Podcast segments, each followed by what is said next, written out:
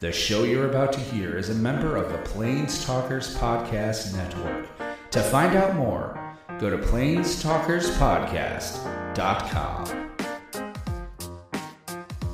Plenty of decks don't get to draw three cards for one mana. Well, I mean, all the good ones do. Hey, I'm a wizard. I should go punch that skeleton. And it's like, nope, you shouldn't have done that. So that's the first thing you want to do. You pick your commander. The next thing you want to do is add Soul Ring. Yes. Hi, I'm Jake, And I'm Matt. and we are Cantrip Cartel. We're proud members of the Planestalkers Podcasting Network, and we're here to talk magic. Before we get started today, I do want to give a shout out to Will and Aramis on the Planestalkers Podcast. They record on Twitch on Mondays and stream their Commander Craft on Wednesdays. They're a phenomenal standard oriented podcast that also do quite a bit in the Commander field. So if you guys are looking for some more magic content, especially around Commander, which we will talk about today, Yep. or standard in general, check them out. Matt, how you doing today? I'm doing well. How are you? Doing pretty good. Had an easy day at work. My buddy who does all the route planning uh, helped me out a little bit, I think. Normally, when I do that, it's not necessarily so you have a light day, it's you're one of the more flexible people. Yep. So when I'm not there, I give you a light day so that someone else can screw you Yeah. over. And almost never do I go in and I'm the only person with a light day. Yeah, usually we're all pretty light. But yeah, the, the point of me going in, I usually do less, is I pick up stuff from everybody yeah, else. like Monday was a good example of Yep. that. I come in, I have a little less than other people, but that's because I went and did, you know, A a, bunch couple of stuff. bulk stops Yep. somewhere else. It's my day off. Spent it playing Diablo 2. Just been grinding on Sorceress again. I finished Hell with Paladin. I don't know if I mentioned that last week Mm. when I was on vacation. The first character I played was Necromancer. I beat Nightmare, uh, Normal and Nightmare. I've now pivoted back to that just as something to break the grind up with uh, Sorceress. So I'm working my way through Hell and Were Necro. you going to start that run you were talking about yesterday morning? The way that you play the game and you can't heal, and if you die, you die. So um, those are very what that's called. It's called ultra hardcore. Yeah. In Diablo 2, what it means is you are not allowed to use any method of healing in the game. Yeah. No potions, no shrines, no life on hit, no abilities that heal you, Mhm. nothing. And one of the things you do get is when you level up, you do heal to full mana and full health. Yeah. That's the only healing you get. I watched a guy, his name's Mr. Llama, and he he's a D2 expert. Yeah. From what I understand, he might have even been involved in some way with either Oh, was he like a dev or a beta he, tester? something like that. He's like really big in the scene. So he was he did like a three and a half hour, four hour uh, run with Druid, which he Mhm. got to the final boss Diablo in Act Four and lost just because he made a just a, a Yep. he made a decision. He was trying to get in some free. He got he got greedy basically. Yep. Tried to get in some free damage when Diablo spawns. He's got like two or three seconds where he doesn't do anything. So he's trying to hit him, Mhm. and then he got hit. as and then opposed, died. and then well it reduced his health to the point where like the other like aoe stuff that's very difficult to avoid killed him so i at this point i have no plans of doing that i'm not good enough at diablo to try something like that without pulling my hair out Yeah. so maybe down the future the nice thing is is since diablo 2 looks fantastic i have like i plan on still be playing this being playing this within Uh-huh. for years How many people would have to email or comment or hit our Discord up to get you to try and do a two ultra high? Oh, so you if and someone else so so if we i'll give can- it a shot so I, yeah, 'cause I've I've been all on him to be like, The come thi- on, dude, don't scrub out, do it. I mean, the the thing is, they're not going to last long because you play on hardcore mode. So when you die, your character's literally Well, deleted. then we need to decide. Like, well, no, then you need a goal to work towards. Yeah. It's not just like play until you die, but like, what's a, what would be a difficult thing for you to commit to doing and spend some time trying to accomplish? Like, kill Diablo, like the first play. like, can you play through the entire game on on normal?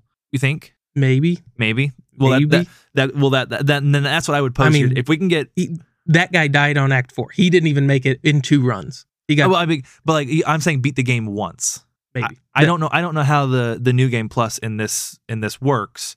But like, can you get through and beat at least the end boss one time? Maybe I could maybe beat Diablo. I doubt I'd be able to beat Bale. is Bale the end end boss? Yeah. So the way the game came out, it came out as Diablo Two. Uh-huh. And then they released an expansion pack called Lord of Destruction, which added an additional act, Act Five, and added Bale as the final final boss. Okay. Uh, there hasn't been any change to that um, other than Ubers and stuff like that, which wouldn't be doing in like 15 years, 20 years, whenever that came out. So technically speaking, Bale is the final boss. Diablo is the final boss in the non-expansion pack. Okay. So he got to the second to last. That's why they're broken up into five acts. Yep. He got to act four out of five and almost beat Diablo. So if we can get Well, let's do like five. If we can get five people to reach out to us, and I'll accumulate all of them we get Yep. with Facebook, email, the Discord, and say they want Matt to try and I'll do put it a- on the list. uh, What's an ultra hard, Ultra hardcore. ultra hardcore mode? At least until Di- at least to get Diablo. Yep. So you gotta keep trying until you kill Diablo. Yeah, And absolutely. I mean, we'll kind of we'll, we'll take your honor on it. you've seen me. I mean, when you showed up today to record, I was Yeah, that's all he playing does. Diablo. So. I- I have listeners, if you want to reach out, I would love to force him into something really hard that he only kind of doesn't want to do. I would love to be that good at Diablo. That's why I feel with Dark Souls. I'd be surprised if we did this and in a month I'm out of Act One because like it's very hard Yeah. Well, you, you because you oh, gotta get good some of scrub. the other things about this you're not allowed to go to town. You can't buy potions. You can't talk to any NPC. You can't buy gear or anything. It's literally whatever drops. That's the gear you use, and whatever mana potions drop, whatever scrolls of identity drop. So like you could in theory have the best piece of gear sitting in your inventory, but you have to identify them. And if you don't have any scrolls of identify, they just sits there. Like it's literally it's super yeah, it's tough. interesting and tough. So Okay. I'd be Well, willing to try it if yep. people care about that. if people reach out, we'll try and do it. I tell you what, would be- it um, if people reach out and they really like it, we could maybe look at doing some streaming stuff in Yeah. the future. I mean, you've got great internet. We both love. I'd love to come over and do some streaming. You could do some streaming, and we could try and or maybe even YouTube it, get some evidence up that you actually did it. So reach out to us. Let us know. Yeah, absolutely. for me, I've been digging my heels into Dark Souls 3, and I was talking to Matt about it because I kind of was wondering why I've been so intense on Dark Souls 3, Dark Souls 3 lately. Like I get up, go to work, and while I'm at work, I think about going home and grinding through some new areas or getting some new gear, whatever. I was playing last night and I did the whole thing where it's like I'm going to play Dark Souls 3 for a little bit. It's 12:30. Yep. I have to work tomorrow. I should, you know, Five just- hours later. yeah, you just lose track of time so quickly. And I think it's because Elden Ring has gotten so much buzz lately where we've gotten more gameplay footage, more images. The release date got pushed back and that kind of sucks. But it's just so fresh in our mind that Elden Ring's coming out soon, the new From Software game. I particularly was not impressed with Sekiro. I beat it three times. Mhm. I mean, so I'm not going to sit here and have anybody tell me I can't get good because I beat the shit out of the game. But I didn't like it that much. I beat, I mean, I beat Dark Souls seven, eight, nine times, and I'm playing it again. Dark Souls three, that is. So I'm really excited for a new From Software game, and I think just being excited for Elden Ring has gotten me re-excited to play Dark Souls. So I'm kind of working through the game again. I'll probably play a few story modes through to get prepped for the new Elden Ring. But uh, I would say the closest thing we have to that. I mean, there's tons of versions we have ultra hardcore mode. There's no hit runs where you can't Yeah. get hit by anything, um, which no amount of subscribers or listeners tuning in would get me to do.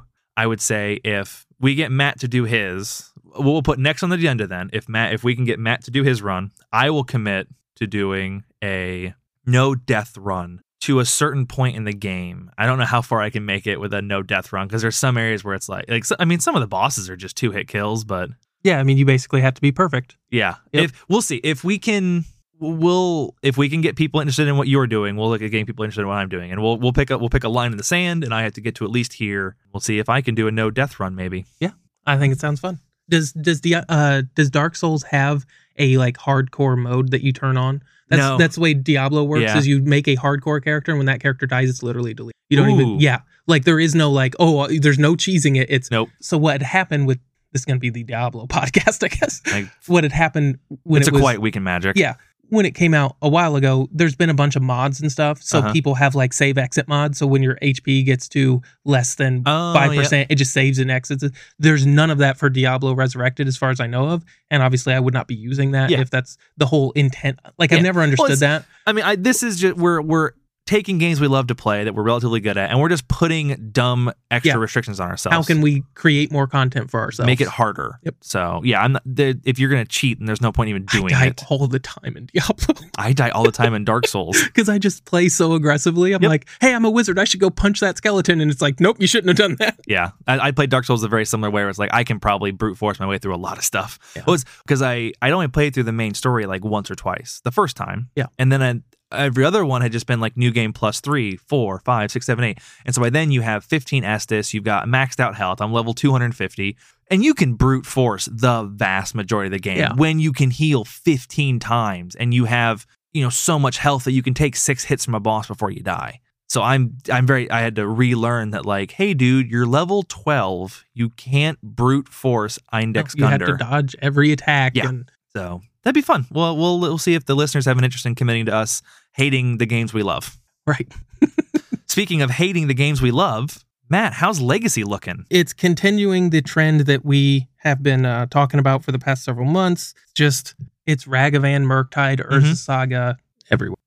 So with with this not changing as much, uh, I I kind of vote again. We kind of move through it briskly. Let's take a look at some of our challenges, our top decks, but I don't want to dwell too long on. I, I think a format we can both agree is not particularly long for this world. With Yeah. Wizards announcing they're talking about it, with challenges having a hard time firing, with as you'll see the results of this new is it was it a, a PTQ? Yes. the results of this PTQ.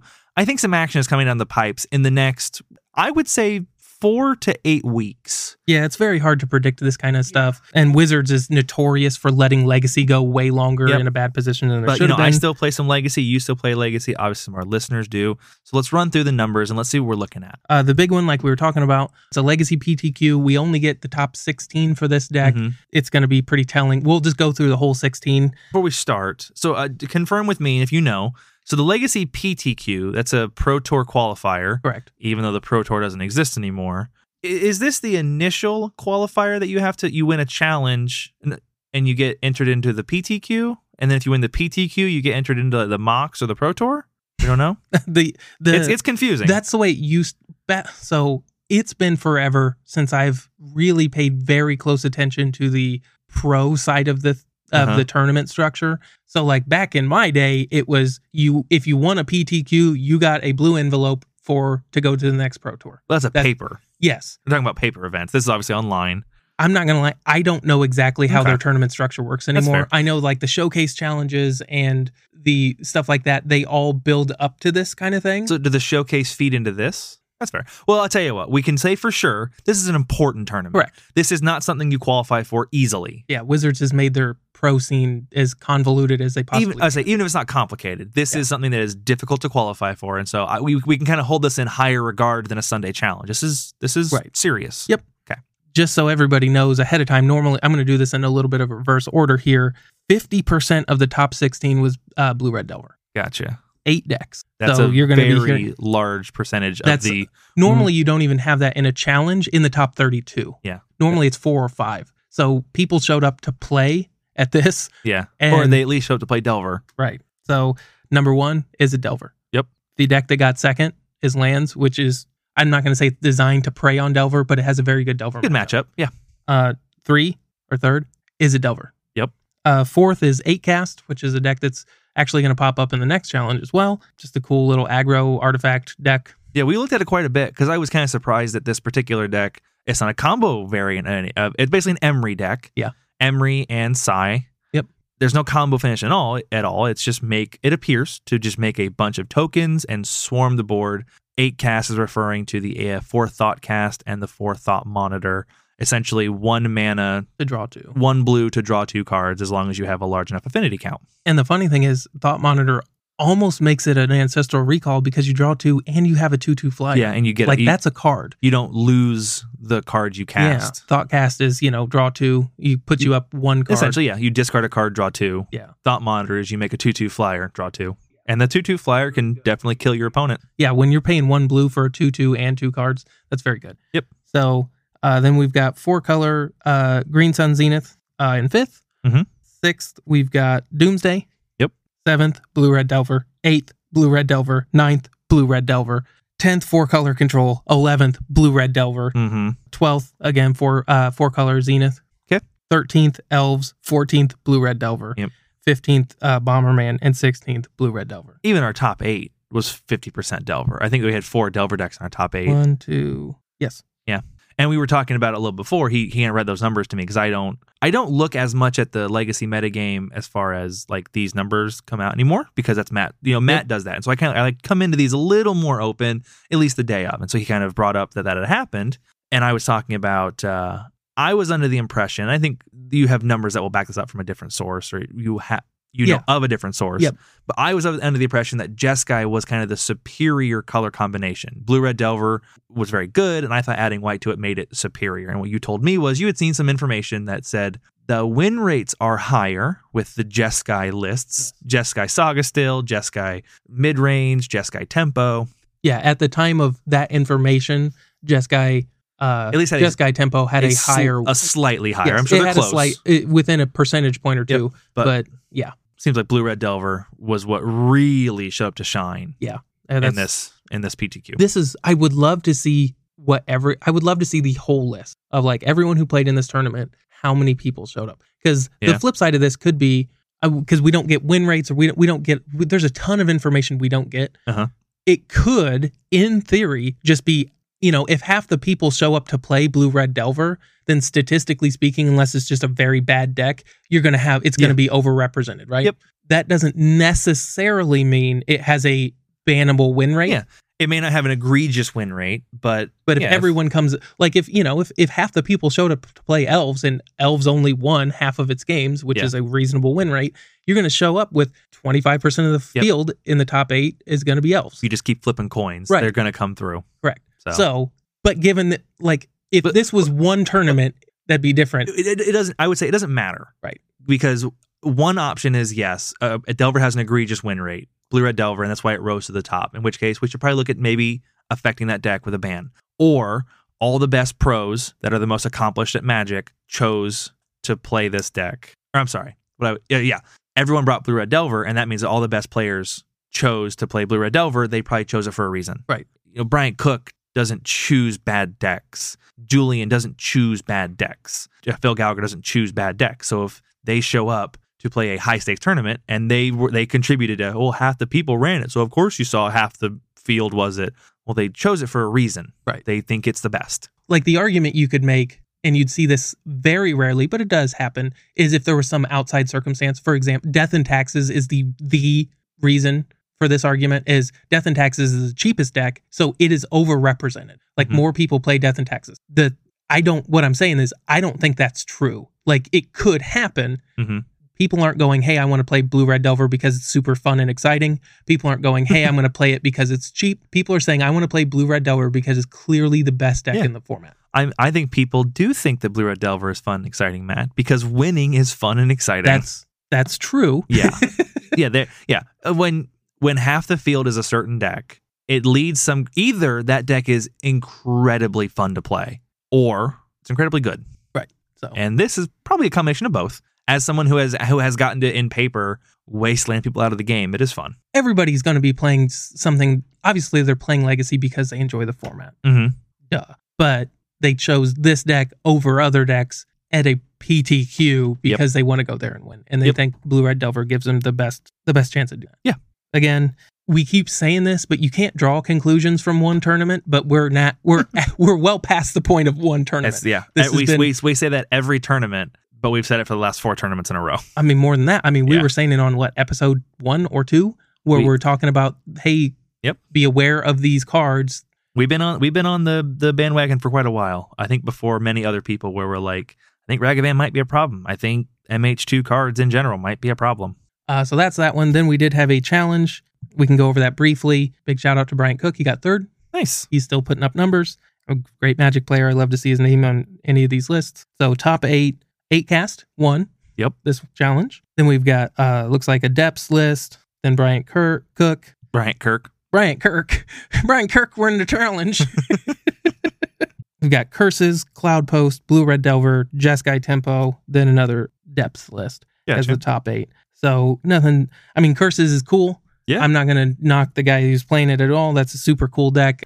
That's kind of the problem with the like the counter argument to people like you and me who think that there's clear problems in the format Mhm. is there are still it's still pretty diverse for Yep. the most part. I So get what like you mean.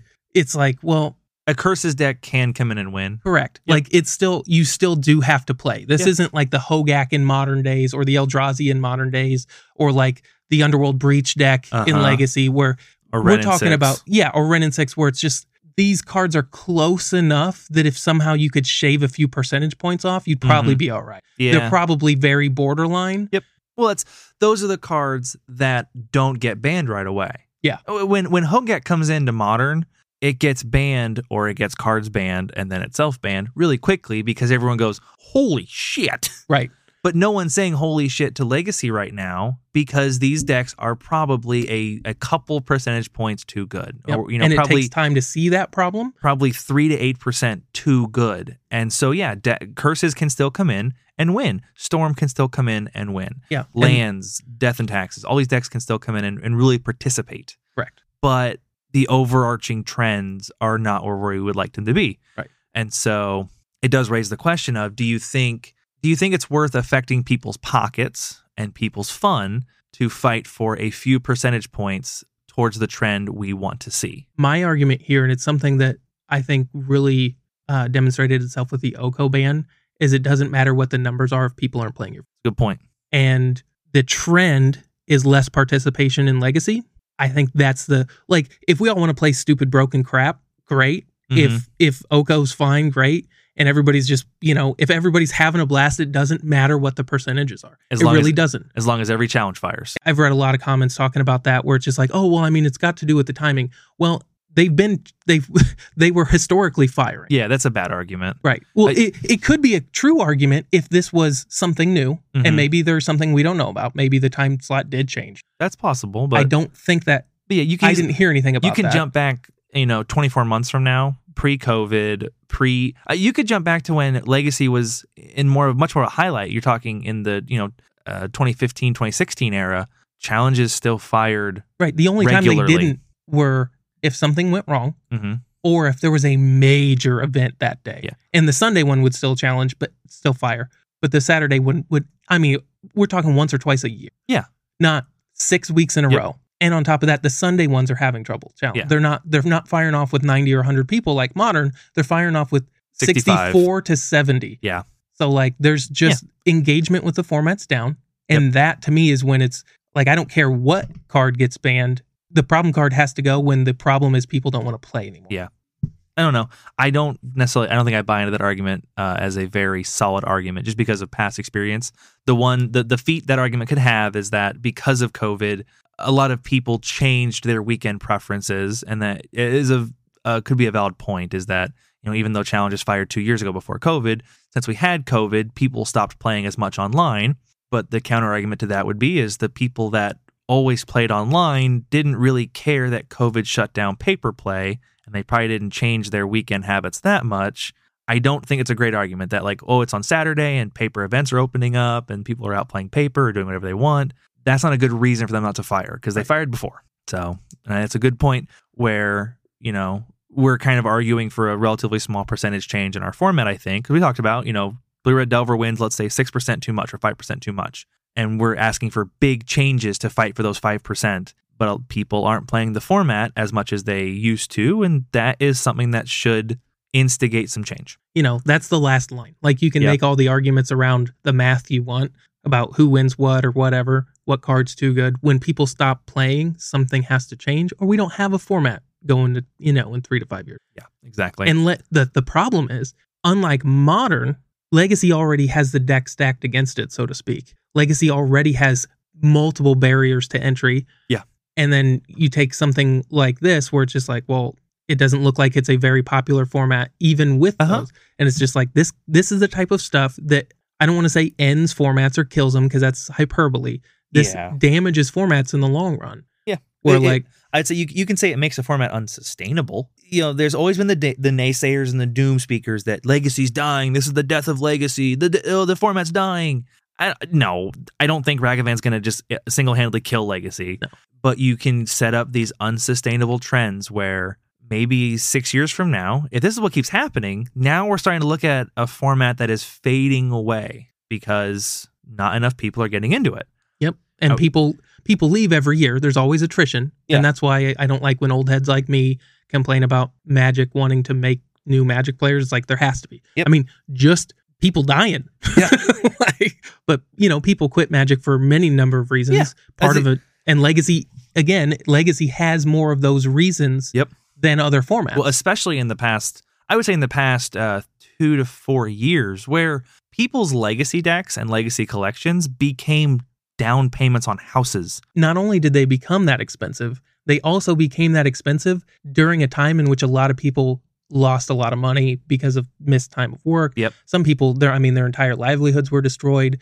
Uh, we Yeah. won't get into You're- why, but like Well, the fact of the matter yeah. is, if you lost your job and uh, you're sitting there with you know five thousand dollars in blue red delver or l- elves or whatever, and it's time to pay the rent, it became a good nest egg. correct? And I, on top of that, even if you're not counting the people that had to sell to keep the lights on, a lot of people looked at their magic deck and went, I love playing Legacy, but I have a chance to buy me and my wife a new home or Right. our first home Yep. or a new I can sell my old car and get a new car. And those are the people that they sell out of Legacy and I I can't sh- give them an ounce of bad will. Where like, yeah, you sold your Underground Seas to buy your first home. That was a good investment. Well, that was and a on good top decision. of that, you can take it. You don't even have to go all out. You can go. I'm going to sell my legacy deck, put a down payment on my house, or help towards it, Mhm. and then still have enough money to buy a mono deck. I don't have to quit Magic. Yeah. I can pivot from Yep. something like lands, which cost Yep. you know God knows how much, somewhere between six and ten thousand dollars at Yep. any given point. You could sell your tabernacle, buy a car, and then sell the rest of the Then stuff go buy and D and T. yeah, and go buy a you know Yeah. a modern And deck. so, and so I'm not trying to be I'm not being the doomsayer the oh legacy's dying.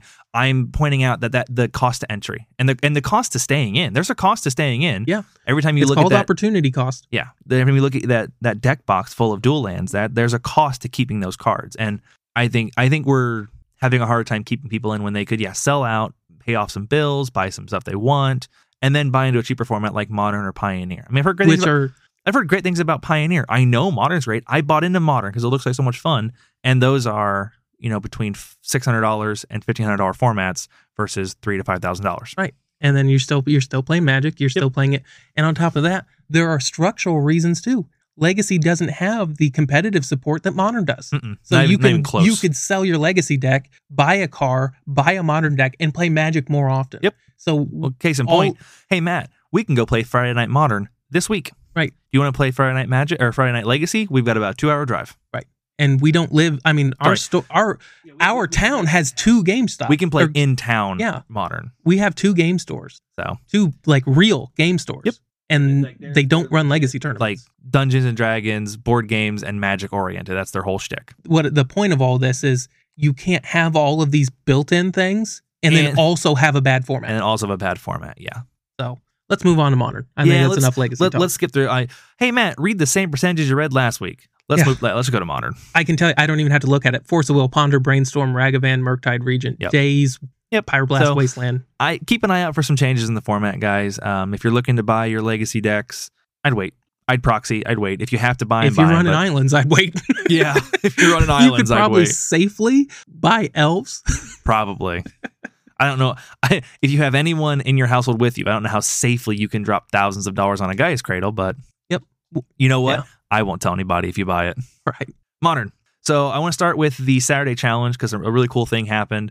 Uh, Aspiring Spike, by far my favorite modern content creator, brought it home with I don't know if it was a brew he made, but it was a new deck I hadn't seen, and it was uh, Esper Reanimator. hmm And the reason I like it so much is I recently bought into Orchov Grief Stoneblade. It's a really fun deck. I've been tinkering with it. It needs a lot of work. I don't think it's quite there yet. It's definitely like tier two and a half This deck seems there yet. uh, his take on it by putting in blue and a reanimator package brings it solidly to tier one because he brought home, and, and part of that's because he's amazing. Yep. But he brought home the first place on the Saturday challenge with this deck.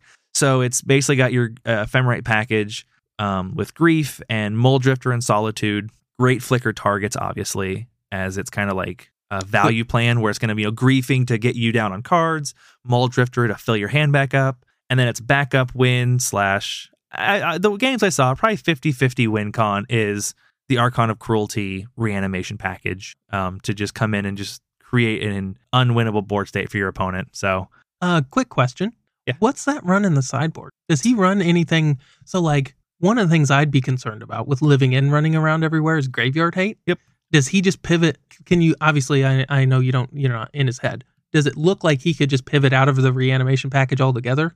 I don't think he pivots out of the reanimation package. He runs four ley lines, and I think that's going to be his main uh, strategy for living in. He's I well, think, I mean, what I mean is if living end is everywhere, people are running a lot of Oh, ley lines. Does I he, see. Yeah. Does is he able to go to make their ley lines dead Yep. cards Well- by taking? Because he doesn't seem like he has a very big reanimation. Yeah. package. So the deck wins really well with mole drifters and griefs and solitudes. Mhm. And so I, I've seen a couple times where he'll get surgical, he'll get ley lined out, and he's totally capable of playing through that with uh, the, the kind of the original line, which is yeah, grief and solitude and whatnot. Um, the sideboard he brings in uh, Sarah's emissary a lot of times to help sure up as another reanimation target and to help kind of smooth out some of the weirder losses you're going to have Mm-hmm. but he mostly brings in uh, more removal. So he's got some, some a prismatic ending for it it gets a full four of with the one on the Yep. side, a couple fatal pushes, and then four thought seizes Gotcha. to help disrupt any combo style matchup, four ley lines to help secure his graveyard matchups because he doesn't have much to do against like Arc like Phoenix. Yeah. The Phoenix decks are incredibly powerful. He leads a lot of respect to them, which he should. They're I've watched them. They're Well, yeah, th- absurd. I mean, if your game plan is to force them to discard cards with grief, Yeah. uh, Eventually, you're going to start putting cards they want in their graveyard. yeah, And then uh, this sideboard was Stony Silence. Uh, he picks up a fourth to Fairy Time Raveler. And then, yeah, the Ley Lines and the Sarah's uh, Emissary. So he doesn't have a lot of stuff to bring in to counteract the graveyard hate, except for something like, you know, the Prismatic Endings to take care of a Rest in Peace. Briefly looking at his colors, I, he doesn't have the fourth color to take care of uh, a, ley line. a Ley Line, but I will say that watching the modern content I've watched, Ley Line is kind of a rare choice for graveyard hate right now Mhm. especially with Urza Saga, a lot of your graveyard hate comes in the form of Nihil Spellbomb. That's the most common one I've seen because it lets you to cantrip and nuke graveyards. Mhm. But no, I, I he wasn't running a whole ton of anti anti graveyard cards. I think his plan is to go th- either race through them or have to be able to grind the value afterwards. I mean, I don't know if you've ever seen someone cast Ephemerate on an evoked Mole Drifter. It's backbreaking. We're ta- you know you get into the mid to late game where, like I said, we both got two or three cards. I've answered all your stuff on a one to one basis, and you know you've got two cards in hand, and I go evoke Mole Drifter, Ephemerate, draw four, next upkeep, draw two more. Yeah. I mean, I, mi- I might go to discard. Yep. it's bonkers. Oh, and guess what? I'm going to discard. Yeah, I'm gonna discard the Archon of Cruelty. Sorry, you used your Graveyard Hate already. Right. It was a really cool deck. I I fired it up and I played a bit of it. I couldn't afford the Solitudes because they're like seventy bucks a piece on MTGO. But even without the Solitudes, it's a really fun deck. I put in Ashiok, uh, Dream Render in its place. Mm-hmm. It's the three mana War of the Spark one that allows you to nuke graveyards. Yep. So it you can mill yourself. So it's great to fuel your reanimation package, and it also nukes your opponent's graveyards to help kind of sure up your graveyard matchups. So it's really fun. Second place was Crashing Footfalls. Hey guys, yep, uh, Crash Kate's still here. Then we had so now it's called Four Color Blink. That's our Yorion Elementals Ephemerate package. That deck that's been incredibly popular and very good. Yep. Fourth place was Hammer Time, uh, mainstay. Fifth place was Yawgmoth combo. Sixth place, more Crashing Footfalls. Seventh place, more Four Color Blink. And eighth place, Affinity. Oh, Uh. hey, can we? Is there any spice in the affinity list? I was going to ask you about that. See if we had so this is Blue Red Affinity. Okay, cool. We've got red in there for we're on a gal for Galvanic Blast. Yep. Uh, Experimental Frenzy in the sideboard is a pretty cool card. Remember, you know what that does? I do not. So Experimental Frenzy is uh, it's from the it's one of the Ravnica cassettes, the recent Ravnica cassettes. It's a four man return enchantment. to return Oh. to Ravnica. sure, I don't know. Our RT RT RT. Yeah, it's a four mana enchantment. You look, uh, so you can look at the top card of your library anytime, and Mhm. you can play the top card of your library, but you can't cast spells from your hand. And then you can pay four mana to destroy Experimental Frenzy. So I saw it, it popped up in, in standard a bit when it was in play because it's a great way to get like some mono red card draw. Yeah. Where if you're out of cards in your hand, then it doesn't cost you anything. Yeah. Because you're just yeah, if you're playing in on top, top of your deck deck mode, anyways. yeah, you're in top deck mode anyway, and you can run through your deck pretty quickly. Frog Knight, uh, we got Frog Mites, Mirror Enforcers, Soldier's Companion. So, you know, you've got uh, well, six Mirror Enforcers. You've only got four Thought Monitors. I don't see Thoughtcast. Yeah. So that, that did not make the cut. You'll have to get a Gigantha for your, uh, uh, it's your companion. Oh, okay. It's the one where um, no card in your starting deck has more than one color in its cost, or I said more than one pip. Oh, gotcha. More than one mana pip? Let me read it. No card in your starting deck has more than one of the same mana symbol in its mana cost. So there's only That's- ever yeah, that's blue and a easy red, or in one blue. affinity. Yeah. uh, cranial plating, springleaf drum. Those are pretty normal. We're still running a couple of those indestructible tapped dual lands. Uh, four treasure vault. That's an awesome card I like to see. That's the one that comes into play untapped. XX tap sack make X treasure tokens. Yep. So it inefficiently makes treasures, but they also double up on affinity, and they still get mana out of them. Do you? uh Does it run Saga? I forget. Yep, we're running four Urza sagas, and then obviously you have just some of the best tutor targets in the game with uh Shadow. Well, it's in the game, but you have some great tutor targets. Retrofitter Foundry, Shadow Spear. Ginger. Uh, I don't think you get Retrofit or Foundry. That is a legacy card because it remember it's a commander. it's a commander yeah, card, but yep. you get things like uh Ginger Brute. I mean, ginger brute's a great thing to get. It he's just hilarious. it It's is, kind of a meme with uh, but- a couple buddies of mine. Yep. Un, but you know, unblockable uh, with welding or not well, yeah, with uh, maybe a welding jar or shadow spear to get the damage up, and then your sideboard you've got like uh, pithing needles, relics, Yeah. whatnot. So So I need to get Saga. yeah, which I've got one. You're always mo- more than welcome to use. I think the deck could run just fine without them. Like the when I've seen, I've I've seen Legacy more than Modern, but these decks are so freaking fast, man. Like that's your backup plan. Urza Saga is your backup plan. Yep. And if you want to just kind of keel a little harder into the dump your hand and swing with just a bunch of cheap stuff, I think you'd be fine with maybe maybe a couple less.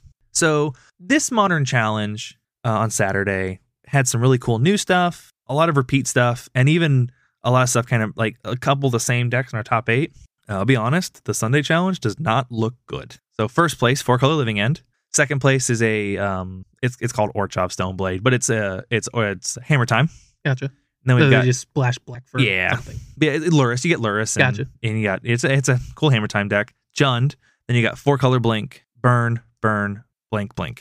So you've got three copies of that um, ephemerate elemental package and two copies of burn, and then you got a couple one ofs, which is cool. Like Jund's cool. Living End, I hate playing against it, but it's a cool deck.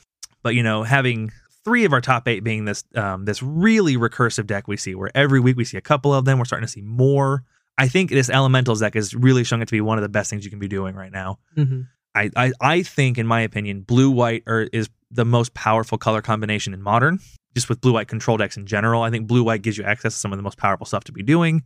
And then tacking on the elemental package with ephemerate is just so flexible. So, you know, we're not seeing as much blue white control this week, but we are seeing those elementals. And, Well, they and don't it's- run counterspell or anything, but It's one of the things like there's not anything like show and tell to Mhm. prey upon just sitting there and dirtling and generating a bunch of value. and these are four color decks and there's no wasteland to prey upon Yeah. very greedy mana bases. I mean, you get preyed on in that well, I tell you what, burn preys on you because your greedy mana base costs you much of Uh, Yeah. life. You're and running a lot of lightning bolts in their That favor. definitely shows. You know, we got burn fifth and sixth, and that really those guys really take a hit because you have to shock in so many lands and burns like, thank you for lightning bolting yourself three times. yeah, here's the other s- seven. Yeah. or the other five. Or or whatever. five, whatever it is. But yeah, um, really powerful deck, and it's starting to show up a lot. And so I don't know if I don't think they'll come in and change anything, but like this Sunday challenge, and, and I think last week's Sunday challenge weren't looking that good. A lot of elementals. A lot of elementals and just a lot of like homogenizing down into a couple of decks, kind of like Yep. how Legacy's starting to look. Now, the I- nice thing is there's still enough yeah, it's- diversity. yeah i i think again after watching i mean i watching h- dozens of leagues get played the it, it's still a, a relatively open format but some of the high, more highly competitive stuff is kind of narrowing down to some some stock good lists so we'll see what happens i, People are kind of dialing into what they want to play. I and what think they think's ragavan best. and murktide are kind of help coalescing things together because those are co- Do ragavan they see a lot of play Murktide- in the blink decks? that's a good point. I don't know if they. I don't. I, I- I'm pretty sure they run Ma- Ragavan because if you're running red, you should probably be running Ragavan.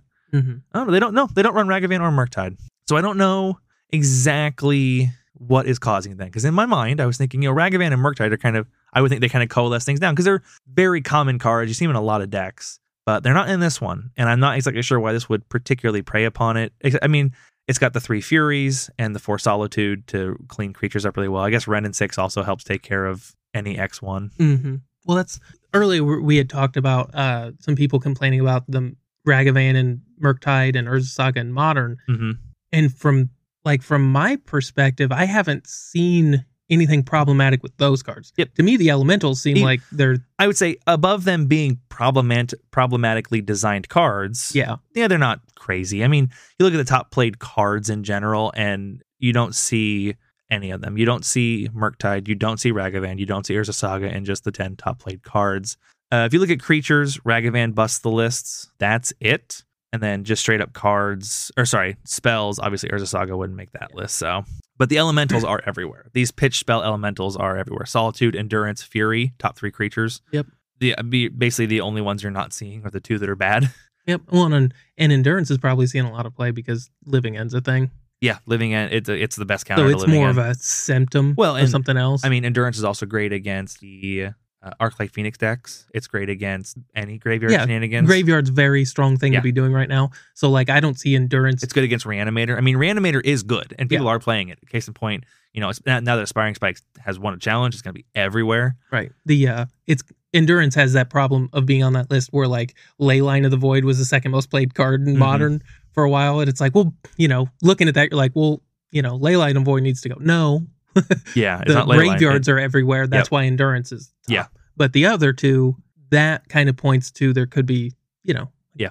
I'm not a modern expert, and stuff looks on the surface looks fine to me I because think these lists. so- these- w- with the- the, modern content I've consumed, I think modern is still in a in a pretty decent place. This challenge and last challenge though, like it kind of tips my scale a little bit. Like I'm starting to take a look at, and I think you should keep your eyes open. Like don't get distracted by how modern has been uh, phenomenal, and modern is tons of fun. These couple challenges are looking a little rough, so just keep an eye on it, guys. the last one last week was uh control decks everywhere, wasn't it? It was 'Cause, And- yeah, control showed up in spades last week. So what what it seems like to me, just over the past few weeks, is like you kind of everybody's showing up. What wins this week is what would would have be done well last. Mm-hmm. Where it's like possibly, we're going to outvalue this control deck by just drawing a million cards. Yeah. And then, and just two for wanting everything. right. Although I mean, like, so it's kind of funny you say that though, because like, I would say the four color blink deck probably has a pretty poor matchup against uh, blue white control list because there's so much removal in here that has nothing to target, and so we d- we're not running mole drifters in this deck to draw extra cards. Our two for ones are coming from getting to fury away two of your creatures, getting to solitude and flicker Well, away a couple of your creatures, Here's and the flip side, though. I would say blue white control doesn't really run hardly any creatures. The, that's one of the things that's the best thing about these cards is they're not dead when your opponent, like Swords to Plowshares is dead against Miracles, right? Mhm. Solitude isn't. Yeah, solitude still Solitude's a- kills. Sol- solitude and Fury and Grief, Oh. they all still kill your opponent. I do apologize. At least one of these four color. I pulled up a four color list. This one is running Ragavan. Yeah. One of them is. One of them wasn't. So Sure. some do. Um, but yeah, like I mean, I think, but I, I think if you're looking at a like a five color control, uh, sorry, five color, a blue white control list versus this, I don't think you can consider a five drop three two a impactful enough clock to make it a good matchup. So Well, again, it's not it's not so much that it's because we're always talking about percentage point. Yeah. So you go from a dead card to a decent top deck. it's it's a it's a lethal threat. Yeah. So So it's one of those things I'm- where like they have a th- and there's no force of will to stop their explosive things. So like Yeah. you get a grief with a ephemerate and an ephemerate that Omnath uh, for Omnath is is a pretty good if, if Yeah, I target saw- as well. yeah I saw those floating around there too, and I- Yeah. I, was kind of wondering when that would start to pop. It's Yeah. when he would rear his head.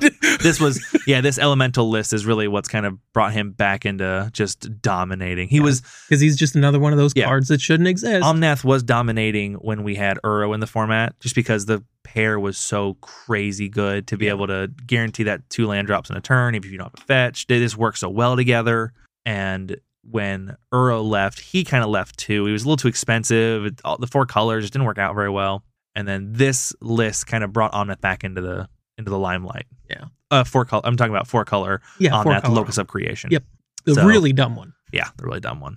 Uh, just really quickly, popping over to our Sunday challenge, uh, metagame summary. On Sunday, blink decks, so your Yori on blink decks were almost almost 15.5% of the meta for the top 32. Gotcha. And then we had 12.5% each Yawgmoth and Hammer Time. And now we're down to the tens, where we have a couple threes. So the three Burn, Crashing Footfalls, and Azorius are our threes. 15's what five. Uh, yes. So we had five, four, four, three, three, three Gotcha. and then a bunch of ones. Yeah. But Blink and Yawgmoth showed up. They, I mean, Blink and Yawgmoth uh, are almost 30% of the meta. So, Well, and that's that's they probably feed off each other too, because like I was saying, that's how you beat these dirtle decks. Yeah. is you just win the game at that's true. So you're like, well, if your guys are going to play, you know, dirtle decks, I'm going to combo off and uh, dome you for infinite. All right, I think we I think we talked about uh, Diablo 2, Dark Souls and the metas long enough. Let's move into a quick announcement about Secret Lair. So Wizards came out and they basically soothed our last sore spot and they announced that they will be printing The Walking Dead in the list as reprints. Yeah. They kind of came out initially and said, "We're not going to do it with The Walking Dead, but going forward we'll look at printing these mechanically unique cards into the list or in, in some way into and just to be packs. clear, these are functional cards, but not like you can't pull will out of a yes list. You can't. You were not going to pull Yep. we, you, its you name? will never get the secret lair art out of a pack or, or name, right? name Yeah. um so it'll be a completely different card i i you know i don't think anyone's exactly sure on the particular templating or formatting Yeah. but i i don't even think they'll be exactly like the godzilla cards where it'll have two names on it Yeah, it's probably just going to be a different. but it will be expressly um, written down in the rules that you can only have four wills. And if that means you have two of the list cards and two of the secret layers, that's fine, but you can't run eight. I wonder if they function the same as. I mean, I, I would assume they would Yep. because of the. But like, if you pithing needle will, does it tag his other? It Absolutely should. It should. yeah and i with how with how they're trying to solve this problem i'm going to work under the assumption that they that it will one thing that kind of was interesting was did you see the new secret lair land that got spoiled for stranger things they spoiled That was a, the flip land. as a flip land and there was a lot of uh, chit chat about whether or not they would put a flip card onto the list mm-hmm. because printing a flip card is a lot more different than printing regular cards. Yeah. They've announced they, they've talked about it. it takes different sheets and it's it's weird, but they confirmed even with that one it's going to be on the list and they've even confirmed that between The Walking Dead and between Stranger Things and obviously future secret layers to come, something like every other list card you open will be one of them or every like one in every 3 list cards you open out of a pack, which you get one in every like 3 packs, Yep. will be one of these The secret one layer and cards. six packs are going to be. yeah. one of so these. So this is a meaningful reprint. this is a This very is a- meaningful you know, reprint. like when they did the uh when they tried to trick us into buying the fetches for with a Yeah. secret layer that was oh we're reprinting them guys we promise Yeah. wink wink or when they they uh, they put them as box toppers. yeah Oh, we're reprinting them. They're a box topper. I was listening to the uh, MTG Goldfish podcast, and they made a good point that this mops up pretty much the last thing we have to bitch about, really bitch about, when it comes to these secret layer printings. Now, you and I can agree. I'm not a huge fan of crossing IPs in. I'm not a huge fan of the art styles. I'm not a huge fan of of this kind of methodology. I'm not going to die on a hill when these cards are available. They're getting magic enrolled printings and they're going to keep getting printed. Yep. So there's not a second reserve list. The cards will look normal if you want to run them in your legacy deck. Good job, Wizards. now that being said Bitching I would and be coming. remiss as a magic player if I didn't point out one thing and one thing only they said they wouldn't do this Yep. with these cards Yep. and they're doing it so Wizards loves to like give you a handshake and then kick you in the nuts at the same Uh-huh. time so like right? Wizards is very much do as I say, not as I do. Yeah. So I personally am very happy because I wanted them to go back on this because I Uh-huh. don't like these. But there's a lot of people who spend a lot of money Yeah. buying these cards under the impression that these mechanically unique cards were not going to be printed again. At least The Walking Dead. The, that's what I mean. The Walking Yeah. Dead. The Secret Lair came out, and they were pretty open by that time that we're going to be yes. printing By the these time again. the rest of them came out, they had already said Yeah. that because there was a shitstorm about the Walking Dead ones. Yep. But they, in the short term, held their ground that this was going to be the only way to get these cards. we, we said they, they kind of sold them on a bit of a FOMO, the fear Yeah. of missing out, where they Yeah, it was a really bait- kind it's of a- I mean, it's pretty much a bait and switch. yeah, and they they changed it, and I mean, so if you bought them a- and you're kind of at a loss now because you expected them to be unique and they're not going to, I am sorry, but I also am not super surprised that Wizards has chose to go back on their word again. Right. You know, we So- talked about there was an interesting post semi recently where Mario came out and said, "Guys, stop asking about the reserve list. It's not going anywhere. Your life will get better if you give up on it."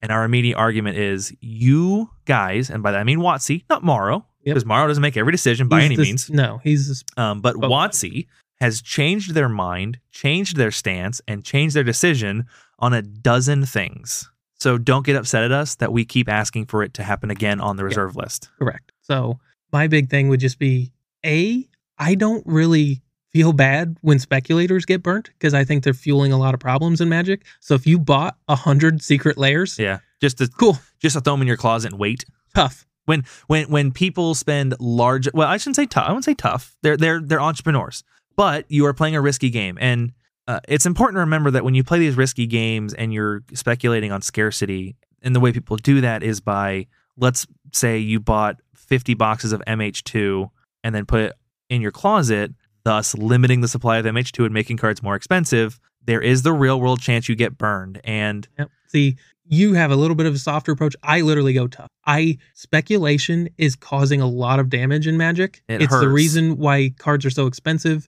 It's the reason why to im- it's the reason why secret layers, which I, is a product I'm very much against, are successful. Yeah. It's because there are speculators buying these cards Are you in ag- bulk. Well, I say you're against. I I think. Are you against unique secret layers or secret layers in general? I don't like secret layers in general. Uh, cutting the game stores out of the Yeah, process to me is just the worst way yep, that's to true. treat the people like if it wasn't for game shops magic doesn't exist Mhm. like period now That's the that's like- currently they may be doing fine without game shops. Magic's Yeah. been around for 25 years, and for the first 15 of it, Yeah. you couldn't play anywhere else other than your local game store. And secret layers to me are a big fu to the people who kept your game alive. Yeah. So 'cause they, there's there's zero profit available for them. Correct. Now, Wizards is trying to do again what they always do, where they piss a lot of people off and then try to like, you know, smooth it over a little bit, where they, you know, they're giving game stores a few, you know, crumbs off Yeah. their secret layer plate. I am fundamentally against secret layer, at least the way they're currently distributed. I don't mind the, hey, we're going to do wacky art. Yeah, that's what I was like. But yeah, yeah, we're not against the weird art Yep, styles. you, but the way secret layer should work is you pre-order it through your game store. yeah, your game store gets effectively a cut and you know whatever that is i don't know and then nobody has to wait for or at least give these- the option. Right. Like, there's, like I get that l- you can order it through Wizards, okay, but you should also be able to order it through your game store for the same price, and then Wizards just makes less money on it. And I 'cause like- they give they give the game shop a twenty dollar cut of the fifty dollar secret layer or ten dollars or whatever. secret layer to me is a it's a it's a layered problem Yeah. where i don't like them fundamentally i don't like mechanically unique cards Yep. being printed in them i don't like universes beyond and all these things have been piled up now i will say they have gone a long way towards alleviating some of that problems i 100% give them credit for that and i've literally put my money where my mouth is i have not bought a single secret layer hmm i have bought one card it was uh marin Yeah, They- you got the uh, Marin. i had a marin I bought I bought the damnation secret layer. That's the only one I bought. But I did And- buy one. So this is to me with speculators, if you, you get what you deserve. Yeah. You're supporting things that hurt magic. And if you get bit because you've got the tiger by its tail and it turns around and bites you, I don't really Yeah. care. You I- get literally zero sympathy from And Wizards is a very risky tiger to It- grab. because that that tiger is swinging all over the Yeah. place.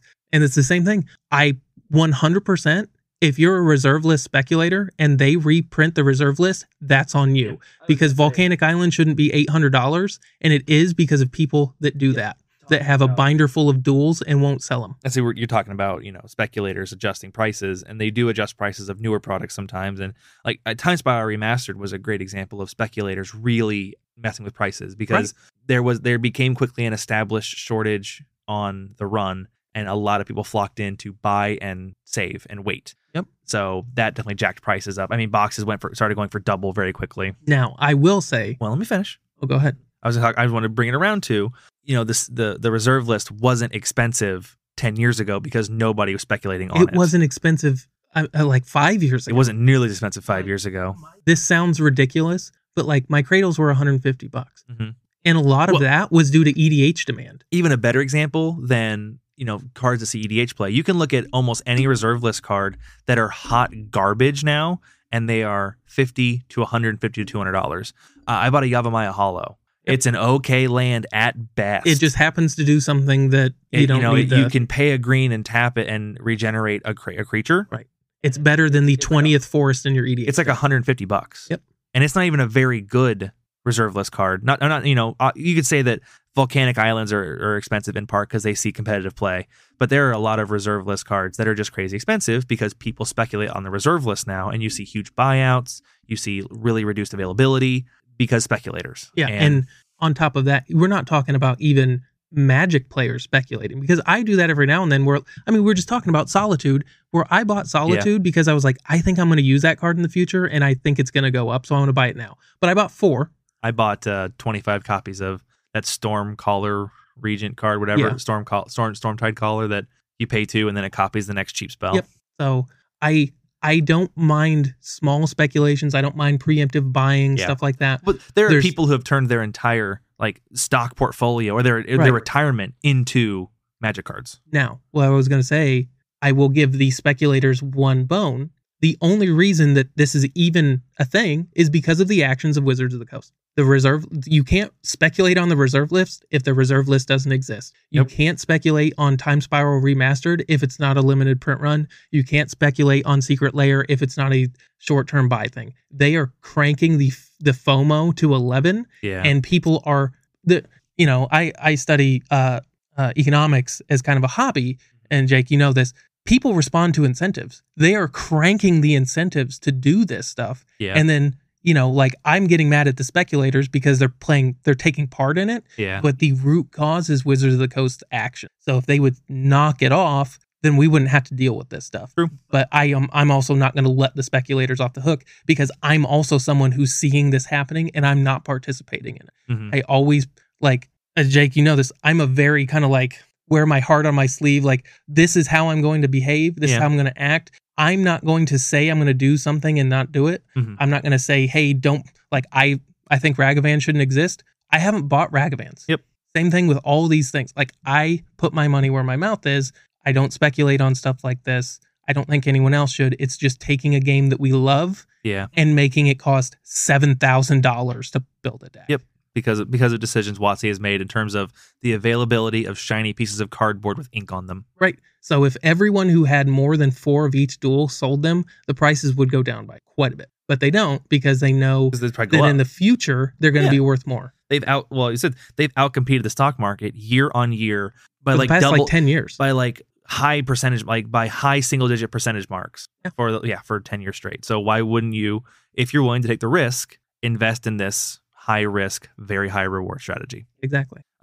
that's enough we're looking at an hour already so i, I teased it in the beginning i want to talk about you know if, if people want to tune out and, and bail out we got your hour that's awesome we're going to go a little longer this week and do hopefully a tight 15 on building a commander deck in a slightly stronger than you could do by accident fashion Basically, how to build a good deck. A well, good I- a, a, a good synergistic deck. And so I was, I was Right. thinking, because I pitched this to Matt, you know, a high five to a low seven. When we start getting the high, you know, sevens, eights, and nines, we start getting into competitive and then CEDH decks. You know, we both have, we don't have CEDH decks, but we both have decks that could very easily be CEDH decks. You know, they're probably low eights, Yeah, maybe I like- high, high sevens. we both have what we what they're traditionally called pub stompers. Yeah. Like you and I could show up to a game store with my Marin or your Tatiova. nobody and- wants to play us. Correct. You know, the, we have we have decks that come with disclaimers. Yes. And So- we the And and- our disclaimer is we only play these against other decks. Yep. And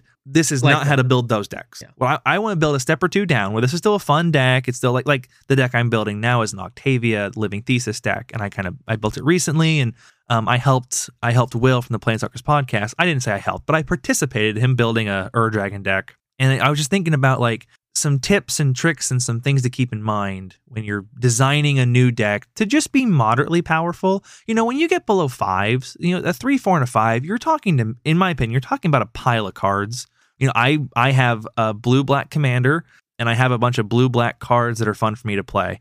And I'm I'm not gonna shit on any single person That's that probably that's, literally everyone's first E. CD. that that's what they want to do. And that's that's what you do their entire life. If you want to spend your entire life with your buddies playing piles of cards you like to play, that's awesome. The game exists for you to have fun. If you want to step yourself up a little bit and play a little higher level, or if you're, you know, maybe the maybe the card shop you go to is a little higher level and you want to bring up to them, how how, how do you, Matt, start talking about building a deck that's we're talking a real synergistic deck? Let's just pick a commander for example. Because it's really important. I mean, you know, you, say, you Say guys said wanted to pick, offhanded, like but- a Brago deck, right? So Brago is a four mana commander. He's blue white. He blinks stuff when he hits Yeah. your opponent. So we want to build a Brago deck, right? I would say if you're if you want if you want to start building in this six this five to six area or this six to seven area, the first thing you have to pick is a commander that you can put synergies around. so this is one of the and I don't want to derail the conversation. There's a lot of meanings on the the commander power level scale. So you can take a very weak commander and tune him up as much Mm-hmm. as you can. So a perfect example, like Feather is not a super what I would consider a super Oh, not powerful at all. deck,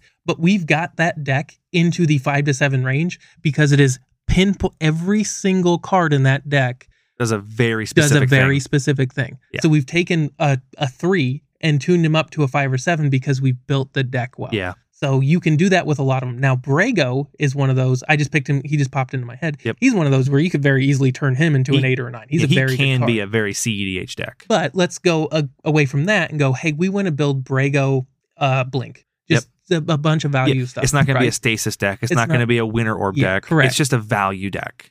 So the way when I first built him, it, it had a lot of tokens. Uh huh. So like the artificer guys, the dudes who make the golem tokens had those. So they come into play and you make Yeah, like a three three golem. So what you're looking at there is ETB tribal. Correct. and that's I was talking to Will. He was building an Ur Dragon deck, and I told him it- it's you know you're building a dragon deck obviously, but you need to be building ETB tribal kind of when you're going to talk about playing six mana dragons.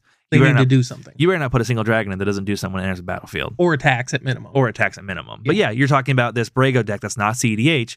But if you're going to be flickering things, your commander blinks things, you've got to get value on anything you can have on Right. the field. So that's the first thing you want to do. You pick your commander. The next thing you want to do is add Soul Ring. Yes. I've heard this argument a million times. Oh, my deck doesn't need Soul Ring. You're wrong.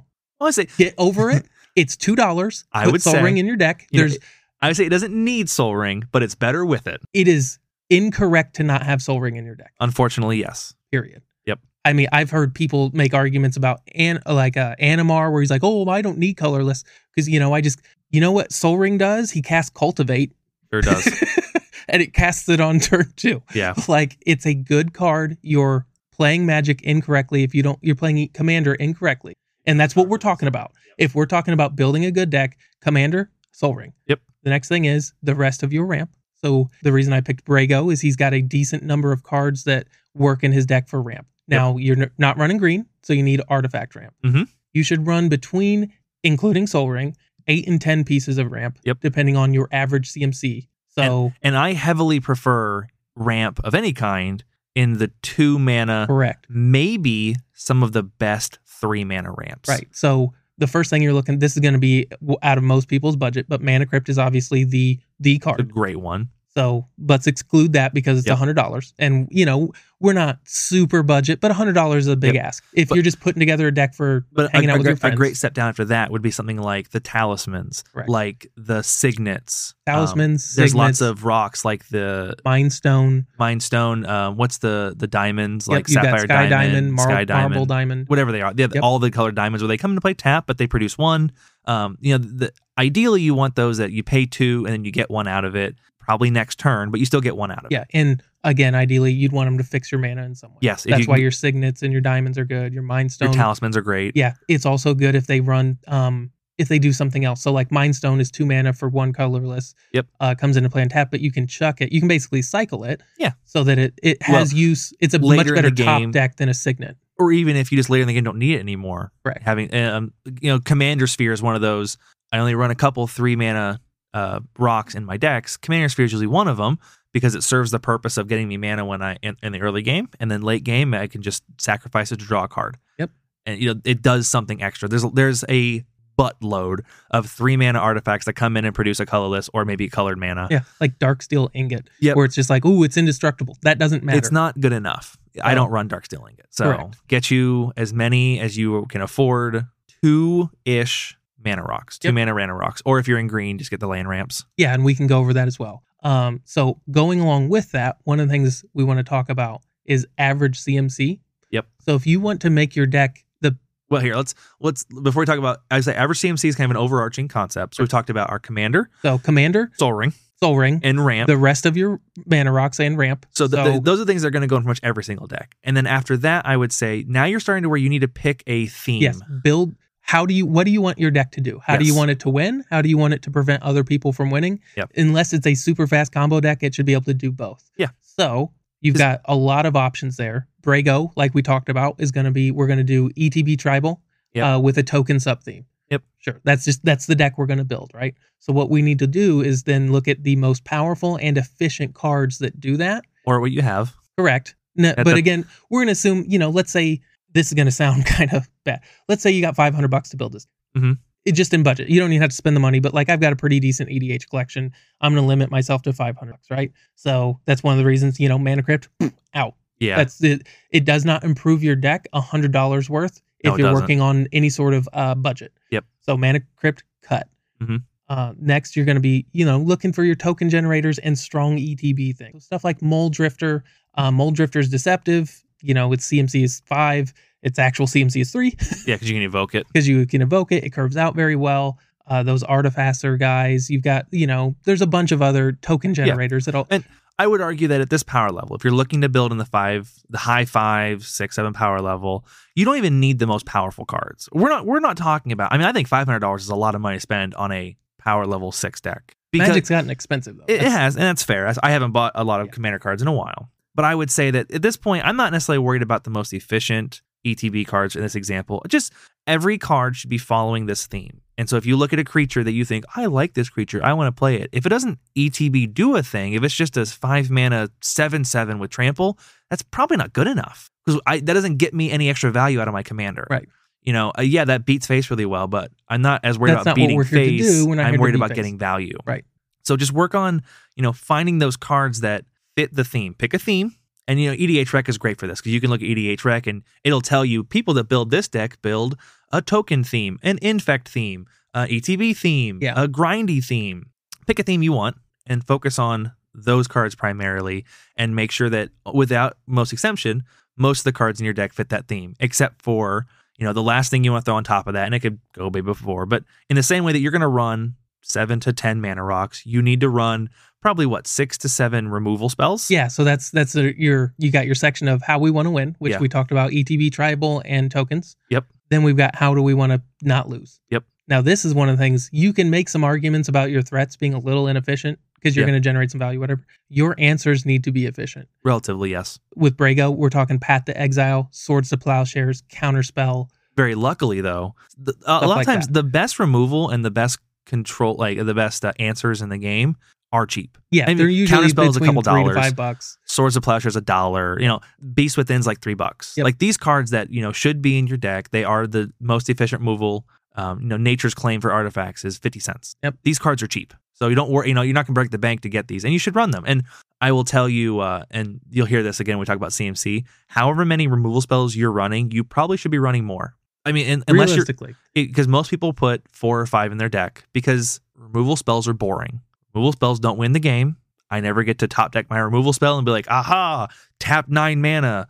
They're not fun. Yep. But removal spells are very important because you don't lose the game. They stop, you know, everyone gets in that mentality where you're sitting around and you go, well, Matt over there is just going crazy. He's got his value engine online. I guess we just lose. It's going to take four turns, but we lose. When realistically, if everyone at the table has got seven or eight kill spells in their deck, guys, we just got to go. If we can survive a turn or two, one of us is probably going to draw one or draw away to get to one, yep, absolutely. and then we'll be fine. And that's, you know, the idea that, you know, Matt, you're only running seven kill spells, eight kill spells in your deck. The odds of you getting one is kind of low, but there's three of us. And as Right. long as we all built our deck like that, we'll probably get one. Yep. So on top of, you know, kill spells, you know, swords of plowshares, a counter, a couple counter spells, uh, beast within, anguish unmaking, terminate. The try next- to play at instant speed when you can. That's Yes, another thing that instant will speed. get you from that three to five to five to seven. is, Yep. You know, Anguished Unmaking is a better card than Vindicate, in my opinion. oh, 100%. And Vindicate's a little more broad, and sometimes I will run it, but the ability to play at instant speed versus the three life and you can't hit a land, Isn't anguish unmaking permanent? uh, it's non land permanent. Oh, okay. Vindicate That's fair. hits any permanent. That's true. And You- that is a that is a, a very real downside, Yep. but it's counteracted by the very real upside of being able to play at instant speed. And so you- you bring up, you know, non-land permanent. So I would, you know, run seven to ten removal spells. Put a couple board wipes in there because you you got to be able to But hit a reset button. That was going to be something I was going to say. One of the things I read a lot of people doing because I troll like all these not not troll in the bad sense. I'm on a lot of these forums Lurk. of lurk. They'll, it used to be before trolling became trolling. Matt's um, old. So I'm sitting around on these forums and people don't want to run single target removal because there's three opponents Yep. and they think single target removal is worse because of that. It is and in one inefficient. sense, they are correct because if I swords Jake's card, he and I are both down a card versus our two other opponents. Yeah, our two opponents have essentially gone up a card. but you should have, in my opinion, if you've hit two board wipes, unless you're doing a very specific type of deck, you've got enough. Yeah. So you you don't need them every game, and most of the time, what Wrath of God is in EDH is a four mana Swords to Plowshares. Yep. Because there's usually one There's- card that's causing an, the actual problem, and yeah, you can generate some value. Sometimes you'll get people or whatever, but EDH is also a format where you have to dedicate stuff to the board. So you're Yes. not going to get away clean. Like there's not really a draw go type of deck in EDH where you're just not going to play anything to the board. That those very rarely exist. Yeah. So you're not going to get your opponent in the same way that you can get them in a 1v1. Yep. And uh, keep in mind that the argument is very true that, you know, swords to plowshares means me and my opponent go down a card and the other two guys go up a card. But your swords to plowshares should be there mostly for primarily one, I don't die, in Yep. which case I don't care if Matt draws four cards. I don't want to die. And two, the table doesn't lose, in which case no one cares. Yep. Y- You're right. I'm down a card and Matt's down a card and my buddy Alex and Ma- and Mike, they're over there like, oh, we didn't have to do anything. But we get to keep playing. Who cares? Yeah, Yep. Matt got up. I mean, I love playing um Arcane Denial is one of my preferred counter spells because it's a two mana counter spell. It's easy to cast. But Jake, the person who had their spell counter, gets to draw two cards later. I don't care. Because what gets countered with arcane denial is what kills me or stops me from winning. the like tempo kind of plays where like I'm gonna play Ragavan and just daze whatever you do on turn one. That doesn't happen in EDH. No. It's you're not typically speaking counter. You're not gonna fire your swords off on their Land War Elf. Nope. You're not gonna do that stuff because you're only gonna see two or three swords a game. Yeah. and you your- have three opponents you have to your- deal with. your swords is there for their platinum angel right.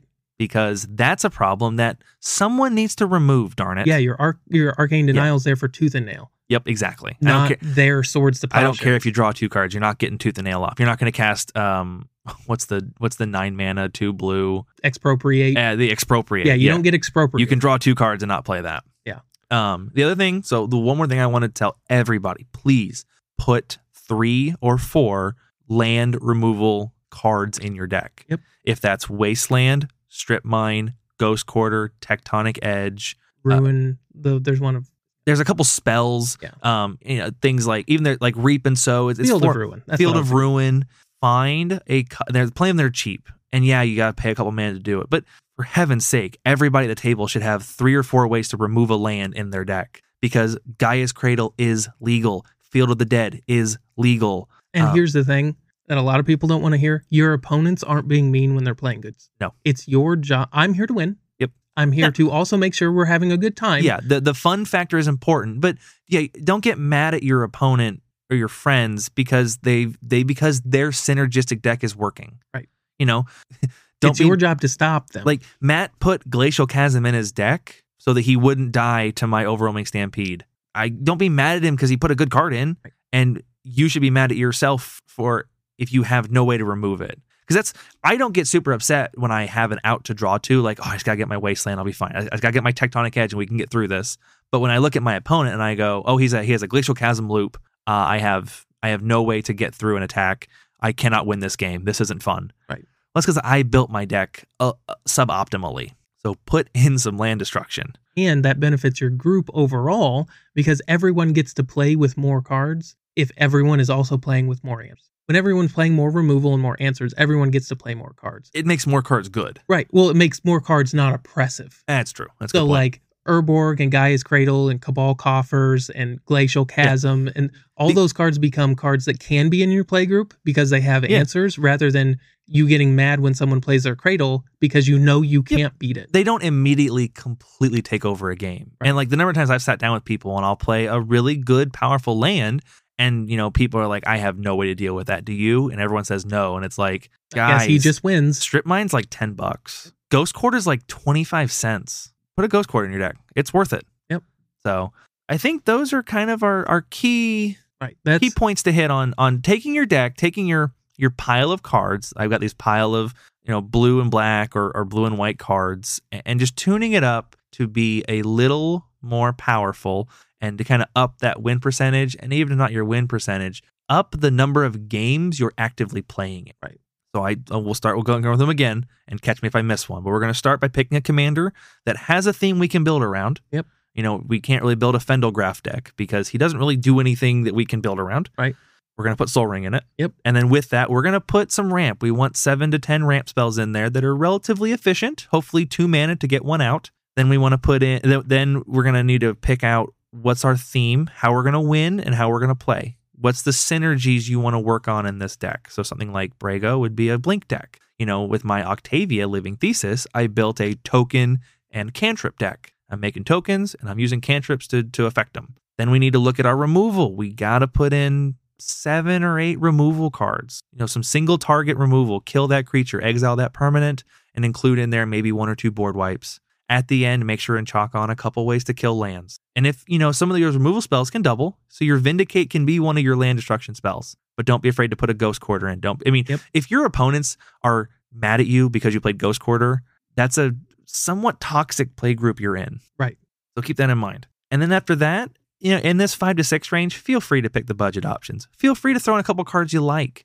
You know, don't worry about playing the best cards on CEDH. Don't worry about playing the most efficient cards, the cheapest cards, the most expensive. You can do a lot in this five to six to seven range with just some fun cards you like that fit your synergies. Don't be afraid to pay a little more for your stuff. Oh, we missed one thing. We I want to wrap at the end. Keep your overall CMC low. it should be between two and three. Yeah, we- I, I I brushed over that and I forgot. That's a very important thing. When you put your deck into one of the 50 deck trackers online and it tells you your average CMC, you want it as low as reasonably possible. I pulled up a couple of my decks just for fun. My borderline CEDH deck is like 1.6. Yep. And it has a couple like seven and eight drops in there.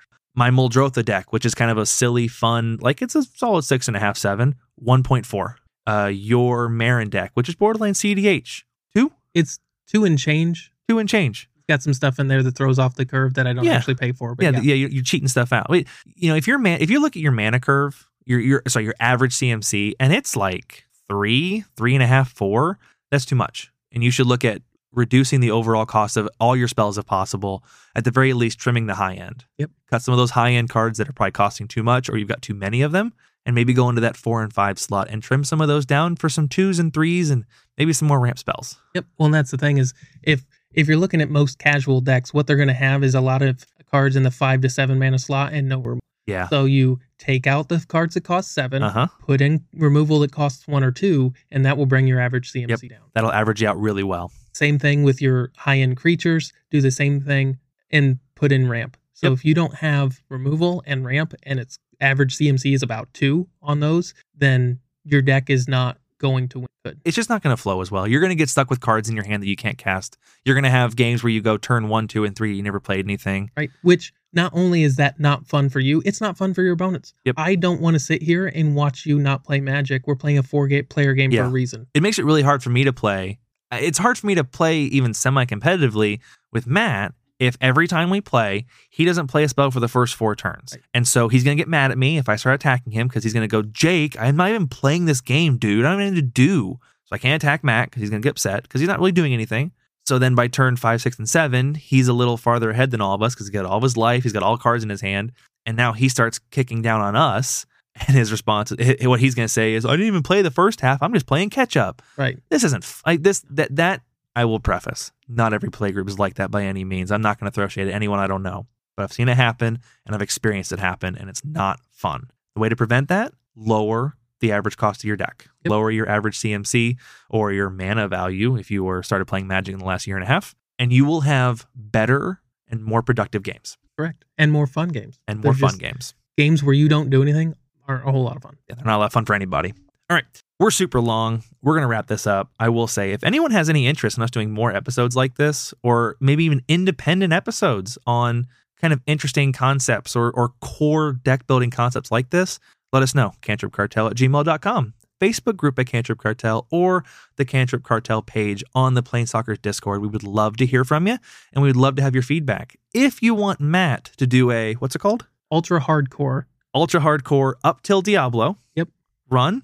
Hit us up. I- I- we're going for five. If we can get five people to pick up and say, I think he should do it. I want him to be miserable. We'll make him do it. And if that happens, we'll figure out some way to make me do a miserable thing on Dark Souls. Yep. It's just like play Dark Souls. Yep. I love Dark Souls. It's not miserable. I get mad playing it sometimes, but it's not miserable. Check out the Plain Stalkers podcast. Will and Aramis are wonderful. They record on Mondays. They stream on Wednesday. They actually stream on Monday and Wednesday. They do a wonderful job of presenting a great standard podcast. They do a lot of things we do with Modern and Legacy. They run through the metagame, they run through the popular decks, and they tell you how to beat them and what to be prepared for. They run a tight ship, so check them out. Other than that, is there anything else I'm forgetting? No, I think we're good. All right, well, I think we're going to wrap this up, and we will see you guys next week. All right. Have a nice night, guys. Oh, uh, turn one, Forest Soul Ring.